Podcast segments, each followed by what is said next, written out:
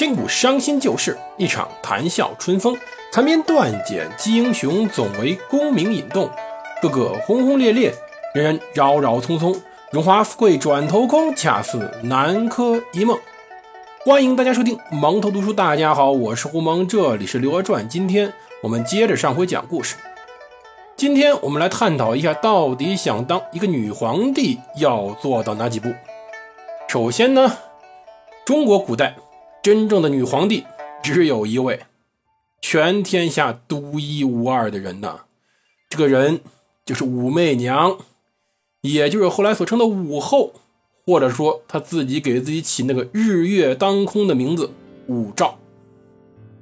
当然，除此之外，中国历史上还有很多其他的女性执政，但是她们呢，应该叫做临朝称制。皇后或者皇太后为了掌实权。因此要临朝，而要代替当时的皇帝发命令，因此叫称制。那么，到底有多少皇太后或者皇后或者太皇太后临朝称制呢？根据统计，不完全统计啊，中国历史上大王朝临朝称制的一共有三十六位皇后，而其中分布呢有九个是汉朝的。汉朝嘛，大家想想，汉朝以孝道治天下，同时呢，有吕后这个开端在后面，出点这事儿不奇怪。还有剩下的呢，有二十多位是少数民族王朝的，比如说辽朝、西夏，包括清朝，我们熟悉的慈禧、慈安，以及后面的隆裕太后。剩下的呢，就是汉人的临朝称制了。当然，以武后为最。当然，唐朝到底有没有胡人血统？我们不太清楚，当然，假设他没有吧，那么武则天则是一个巅峰，而剩下的最为接近他的那个人，就是我们女主人公刘娥。一般来说，因为汉王朝特别注重男尊女卑，比如说三纲五常，汉朝就有了嘛，君为臣纲，父为子纲，父为妻纲。那么老婆是没地位的，再加上后来出现的三从四德，有一说叫夫死从子，对，女人是没地位。但是由于皇后、皇太后、太皇太后这个特殊身份的存在，因此他们作为皇家利益代言人，等当时的皇帝无法执政，或者说皇帝太小时候，一般呢由他们出面代替皇家进行执政。尤其以那些快速由原始社会向封建社会过渡的少数民族政权为最为特别，因为他们保留了母系氏族的残余，女性地位非常超然，所以说少数民族政权里面女性执政很正常。那么，当一个临朝称制的皇太后需要什么呢？首先，你需要有一定的能力；第二，你得深得皇上的喜欢，对，皇上得喜欢你。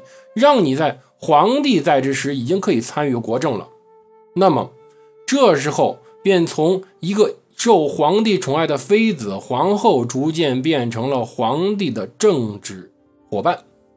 同时呢，还要皇帝愿意去跟这个老婆商量事儿。就是说，皇帝必须具备一个特点，就是比较拿不定主意。这种性格呢，一般容易在开国的第三任君主以后出现。为什么？前两任打天下，你说唐太宗包括他老爹唐高宗，真的会跟自己宫里女人商量正事吗？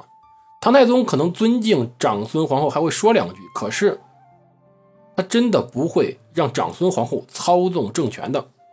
那么宋太祖和宋太宗呢，也是这么一个问题。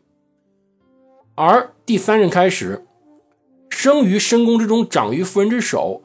如果他们还受到一个强势老爷老爹的打压的话，那么他们的性格就会偏向柔弱，即使不柔弱，也会假装的比较柔弱，这样才能活下去。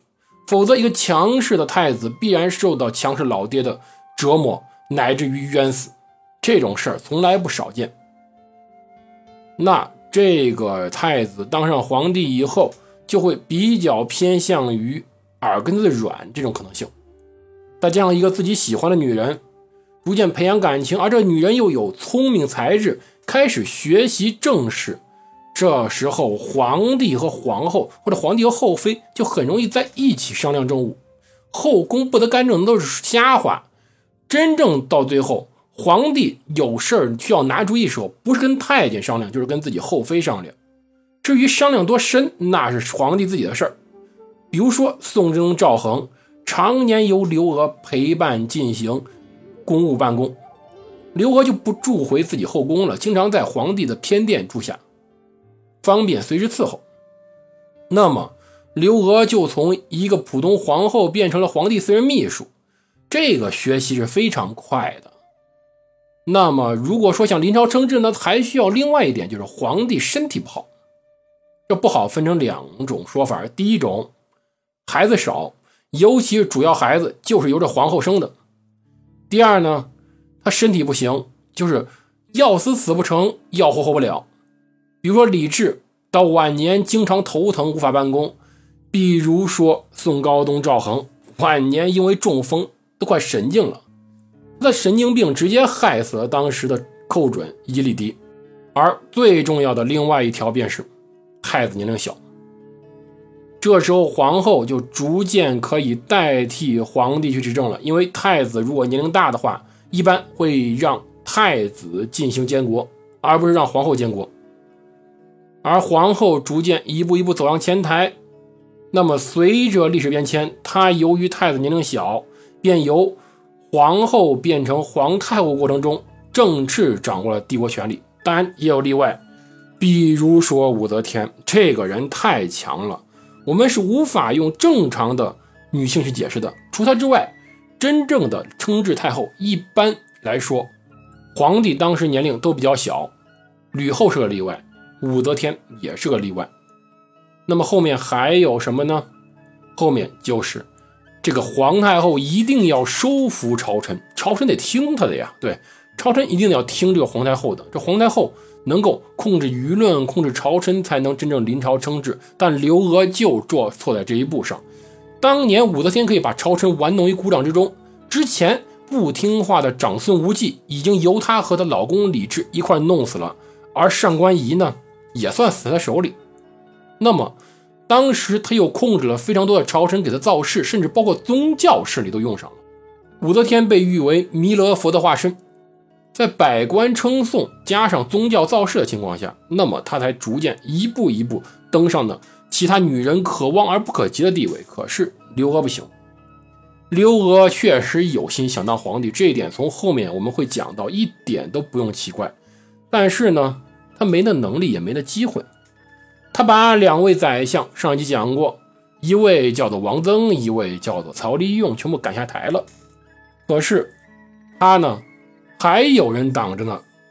比如说那个鱼头参政鲁宗道。鲁宗道要说句实话，他确实也活到年龄了。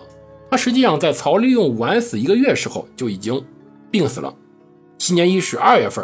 鲁宗道因病逝世，哎呀，刘娥松口气儿啊，真是为什么呢？因为有一天呢，之前啊，也就是当时我们之前讲到天圣三年四四年的时候，有一天啊，刘娥突然问了鲁鲁宗道一句话，说：“爱卿啊，你说唐武后也就武则天是什么人呢？”这话问的有意思。第一，武后武则天。哼这绝对是刘娥乃至于后世所有太后偶像。刘娥真忘不了这个女人，她是女人心中的一尊神呐。想想她现在所处地位，跟武则天称帝之前太像了。丈夫多病早死，死前呢，她已经参与政事，之前讲了嘛。同时呢，儿子小，自己手握大权，天下事儿她可以随时调遣。既然如此，为什么她不能换件衣服，换个国号呢？可是呢，他跟武则天的区别在于支持者呀，舆论。当年有李世继、许敬宗、王孝杰等等等等跟着武则天混，可是刘娥呢？刘娥这时候伸出橄榄枝去问鲁宗道，希望他，希望这个由他一手提拔起来的那个当年的鲁直可以帮他一把。可是，哎，不好意思，这鲁宗道呢是什么人呢？